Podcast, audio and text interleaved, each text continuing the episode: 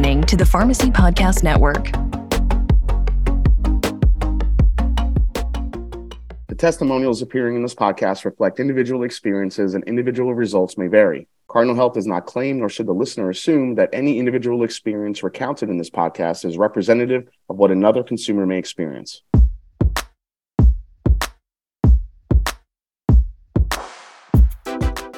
Cardinal Health Counter Talk podcast, in collaboration with Pharmacy Podcast Network, is for independent pharmacists to learn about the state of the industry, innovative services and solutions, and the future of pharmacy. Join me, your host, Jason Calori, for conversations with pharmacists, Cardinal Health leaders, and industry experts, sharing best practices, discussing industry trends, and showcasing Cardinal Health products and services. You can subscribe to the Cardinal Health Counter Talk podcast on Spotify, Apple Podcasts, and wherever you listen to your favorite podcasts. Hello, everyone, and welcome back to the Cardinal Health Counter Talk podcast. I'm your host, Jason Calori, and today we have a great episode for everyone. As always, today I'm joined by Aimee O'Reilly, pharmacist, owner, and pharmacy manager of O'Reilly Family Pharmacy here in the great state of Ohio. Today, we want to talk about Aimee's pharmacy journey, but we also want to chat about how she has implemented medical benefit billing to her daily workflow and find out the best solutions for everyone listening to see the pros and challenges of implementing it as well. Aimee, welcome to the show. Thank you. So why don't you begin with, you know, let's let's have you tell us about yourself, where you grew up, uh, where you went to school, and ultimately what led you into the pharmacy profession. Yeah, so I'm a 2012 grad from Ohio Northern, and I think I have kind of a, a traditional uh, trajectory into pharmacy, which is that, you know, as a high school student, I loved chemistry. I was really into the sciences. And, you know, someone mentioned that pharmacy might be a great fit for me because, you know, they, they, they told me it was mostly chemistry. Turns out it's actually a lot of biology too. Mm-hmm. Um, but what I have what I have found is that, you know, pharmacy was ultimately a really good fit for me because it's a service-based industry and mm-hmm. I I live to help people um, and help people be live help, healthier lives. So, as you were kind of going through your education, did you ultimately decide, okay, there's some chemistry, you found out there's some biology. so, what kind of made you want to become an independent pharmacist overall, uh, you know, ultimately? So ultimately, so I've always worked independent pharmacy. I mm. interned at one as a student. After I graduated, I worked for one. I actually worked for two. Uh, mm-hmm. And then I worked um, part time for the Ohio Pharmacists Association for a period of time. And while I was there, my primary role was to help make independents more profitable, to create materials for them, do CEs for independents, and mm-hmm uh, while I was there, I realized that I just I have a passion for it. Uh, I also uh, I joke all the time. I love to be in charge, so it's really it's really a natural fit for me. Yeah. Um, and ultimately, I wanted to get the opportunity to practice the profession of pharmacy the way I wanted. And the best way to control that is to, you know, own and decide how you want to practice every day. So you know you you offer a good amount of patient services at O'Reilly Family Pharmacy, and as you said, you know as you went through your journey, you you shifted to now you know there's a huge service part and um, almost a you know this part of pharmacy where you you know you're always connecting with your patients it's not just about compounding and and you know doing all that fun stuff you you have to really not only know how to connect with your patients but also now offer different services such as administering vaccines and whatnot. So, you know, tell us about your offerings that you have at O'Reilly Family Pharmacy. Yeah, so we um, are what has come to be known as a combo shop. Mm-hmm. So I offer traditional pharmacy services like you would see at any other retail drugstore. I also offer um, services to assisted living facilities um, and medication packaging services to patients living at home or in group homes. We do immunizations. Um, we do the full the full complement. Pretty much yeah. anything you want, you can come see me for.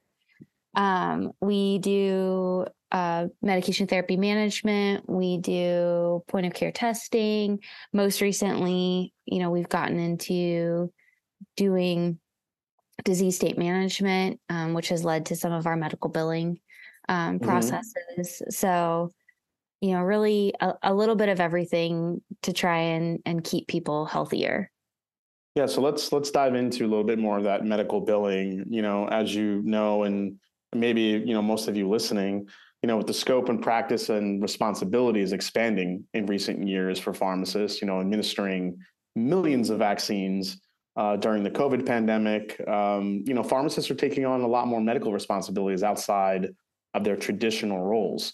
Um, the federal government's starting to recognize this, understanding pharmacy medical billing now is more important than ever.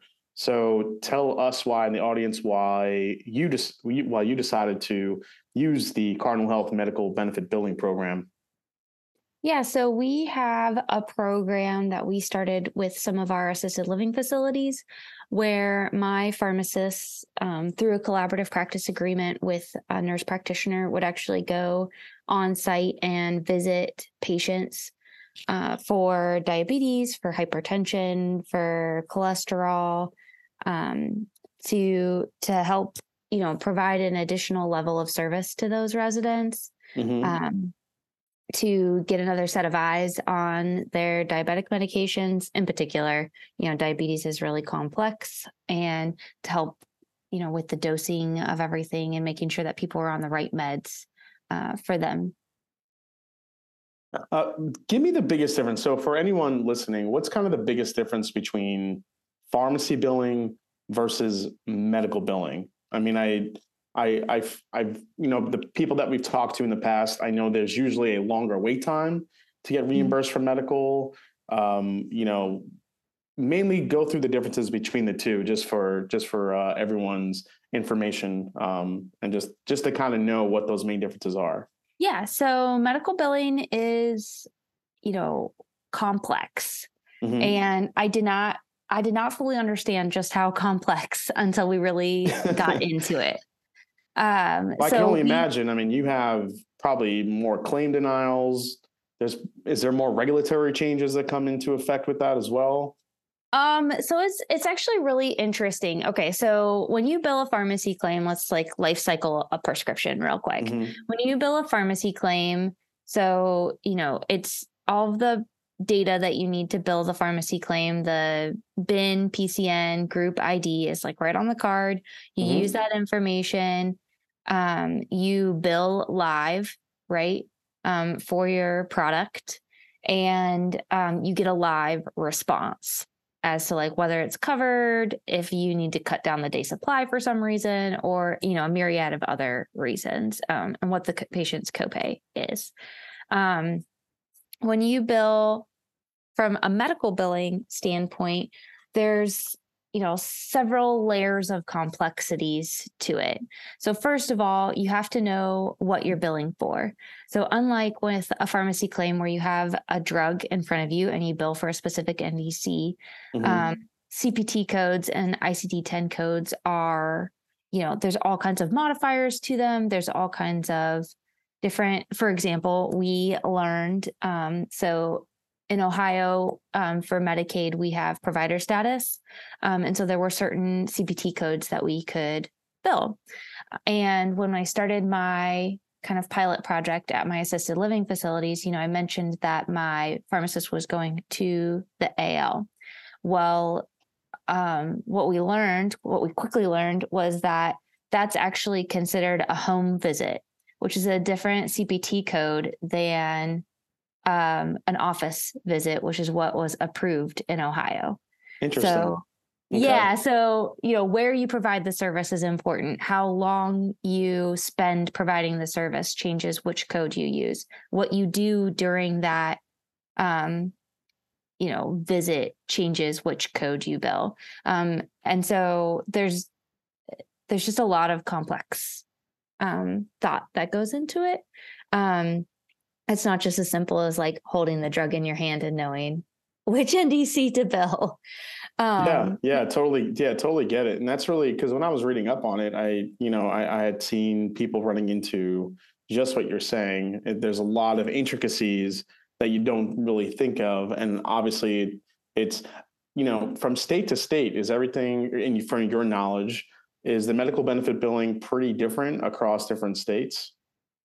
No, so everyone uses um, like the CPT codes and ICD 10 codes mm-hmm. are like worked on through the AMA and through um, Medicare. So those are like the HCPCS codes are the other things that you can use. Um, those are all, you know, standardized. Now, depending on which state you're in, you so like for us in ohio i have a payer through ohio medicaid that will pay for certain cpt codes. Mm-hmm. so which codes might be covered by which payers may change from state to state or payer to payer.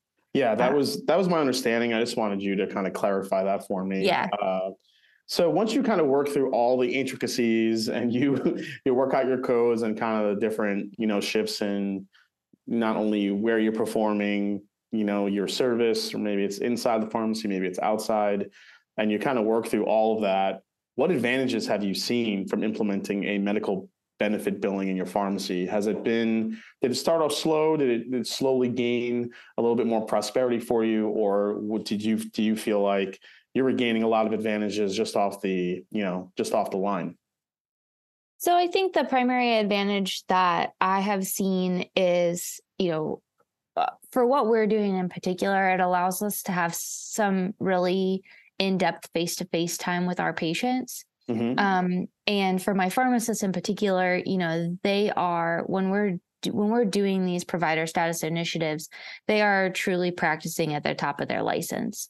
And so there's a lot of um, job satisfaction that comes with, you know, really practicing at a high level and providing a, a quality service. And so, you know, it's it's advantageous to to to finally see pharmacists be recognized for those services mm-hmm. you know mm-hmm. for providing that information to physicians and working with patients and ultimately impacting the care that is received by patients so kind of a nice unforeseen advantage is just a, the ability to be able to connect with your patients on a different level by by doing the medical uh, and all these different services that you provide, correct? Mm-hmm. Yeah, absolutely.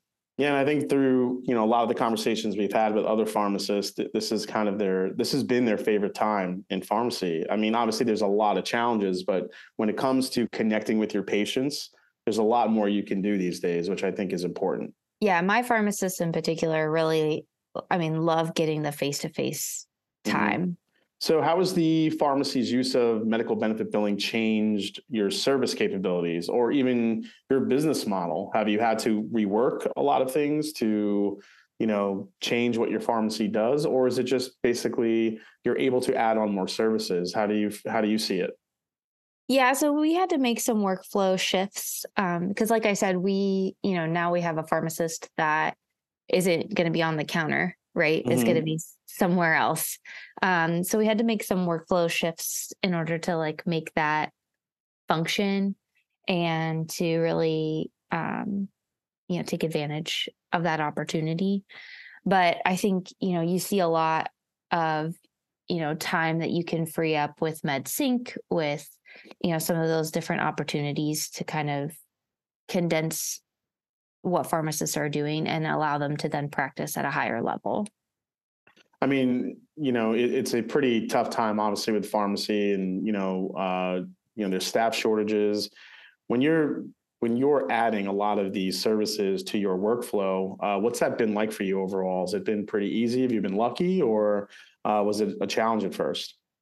It was definitely a challenge at first. You yeah. know, it, it, anytime you put new things on people's plates, you you know you rock the boat. And mm-hmm. pharmacy is uh we we like our pharmacists we like our routine uh, just as a general rule. Yeah, uh, yeah. so it's you know and and we have to rely a little bit more on our support staff right? Like i had to ask some of them to step up and take things on and and mm-hmm. push forward in order to maximize what my pharmacists can do but i think overall you know like i said a lot of my team has found additional job satisfaction in those increased responsibilities and you know has a lot of buy-in now in in making those successful.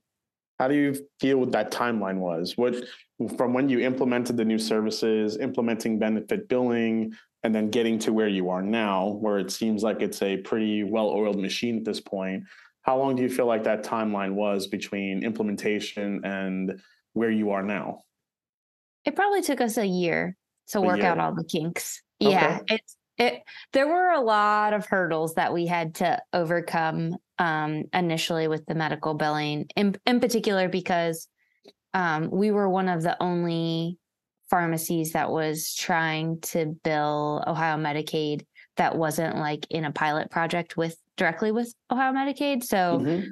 um, it it provided some really unique perspectives, I think, to a lot of different people um, on on like how does this work? How do we what what hoops do we need to jump through and and how do we enroll as providers all the way to you know successfully getting a claim paid yeah I, I, think also some of the trepidation with you know including a new system into your workflow it's always you know how is it going to jive with my other systems i have in place how is it going to interact? You know you know you being a cardinal health customer i know cardinal health also has a lot of other solutions and services that we offer that you may or may not have but you know for the ones that you do have how does medical benefit billing kind of interact with them? Or is it completely separate or is it just a pretty easy workflow in general? Yeah medical billing um, the medical billing benefit probably most closely interacts with my immunization billing okay because um, you can bill on that side so that workflow i actually was just working through it uh, yesterday because i had a bunch of denied um, immunization claims and so it was great to be able to call someone and ask, like, why were these denied? How do I fix? You know, it, w- it was a pretty simple fix. And then being able to reprocess the claim and correct it so that we can get paid was a great, um, was great for us. And, and in particular, because I had some insight now into it the like way that it reports out i could see that those claims were denied and effectively work through them was mm-hmm. really beneficial all right well well let's get into your you know the hurdles because i feel like if there's anybody listening right now that wants to implement this obviously you have to do this in stages as you alluded to it's kind of you know adding your services and then figuring out the intricacies and how to build them as you go down the line um, so what are what are what's the biggest advice you can share with any fellow independent uh, independent pharmacist listening uh, interested in applying medical benefit billing to their workflow? So I always tell people anytime you're adding a service of any variety, um, mm-hmm. Perfect is the enemy of done. You know, a lot of times, a lot of times we feel like we have to have all of the kinks worked out up front in order to implement it. And, you know, one of the best things about being an independent owner is that you can be nimble and you can shift according to what you need. And so mm-hmm. obviously you should have a plan for what your service is, but recognizing that that plan doesn't have to be the end all be all and that you can shift in order to make it more effective and more efficient or work better for your patients is is a great mindset when you're working through some of these things. Well, give me an example here. Give anyone an example of something that you implemented, uh, whether it be in immunization or, as you said, you know, going to folks' homes and and doing, you know, the work to bill it later. Um, kind of talk about the, you know, a little bit of the journey from beginning to end and what it looked like then versus how it looks like now, and what those what those um, hurdles were. Yeah. So when we started our, you know, pilot project to do provider status you know, we had never written a collaborative practice agreement. We had never mm-hmm. written protocols bef- like for this level before. And so there was a lot of concern around like, is this right? Did we, you know, hit all the buttons? And so, you know, I I remember I was working with a couple of students at the time and I told them like just put something on paper. Start start somewhere so that we can edit it and we can test it you know, within a little microcosm, and then we can build it out a little bit farther. And that was kind of how we worked through some of those processes. Mm-hmm. Um, and we we did that all the way through. You know, even when we were billing, we would like bill it, get it rejected. Tr- you know, like work through how do we adjust in order to get a successful claim. And most importantly, your your bottom line. How has medical benefit billing and adding these services helped your pharmacies just financial outlook uh, overall? Well, you know, one of the greatest benefits is that there's no DIR fees associated with them. Well, that's um, big. That's definitely yeah. a big deal. Yeah. Yeah, everybody loves that, right? Mm-hmm. Yeah, for um, sure. You know, it's a little bit more complex because the payment cycle is slower. Um, and and it's you know a little bit more complex to track. So it, it added a little a layer of complexity to understanding like where those dollars are coming in from. But anytime you can diversify your revenue streams is is advantageous right? Yeah for sure. It's it's one of the things that obviously it's a trending topic now and it's a topic that we've talked about um, a long time here on the counter talk podcast. So um, with that, I, I really want to say thanks to Aimee for joining us on the show, providing a lot of in-depth information for the independent pharmacy customers and listeners around uh, medical benefit billing. Well, I want to say thanks to Aimee for joining us on the show for providing so much in-depth information for our independent pharmacy listeners. As always, I want to thank everyone for listening to the Cardinal Health Counter Talk podcast. We hope you enjoyed the show. If this is your first time listening and you haven't yet, make sure you subscribe and download the Cardinal Health Counter Talk podcast wherever you get your podcast. See you on the next episode. Thanks for joining us, Aimee. Take care, everyone.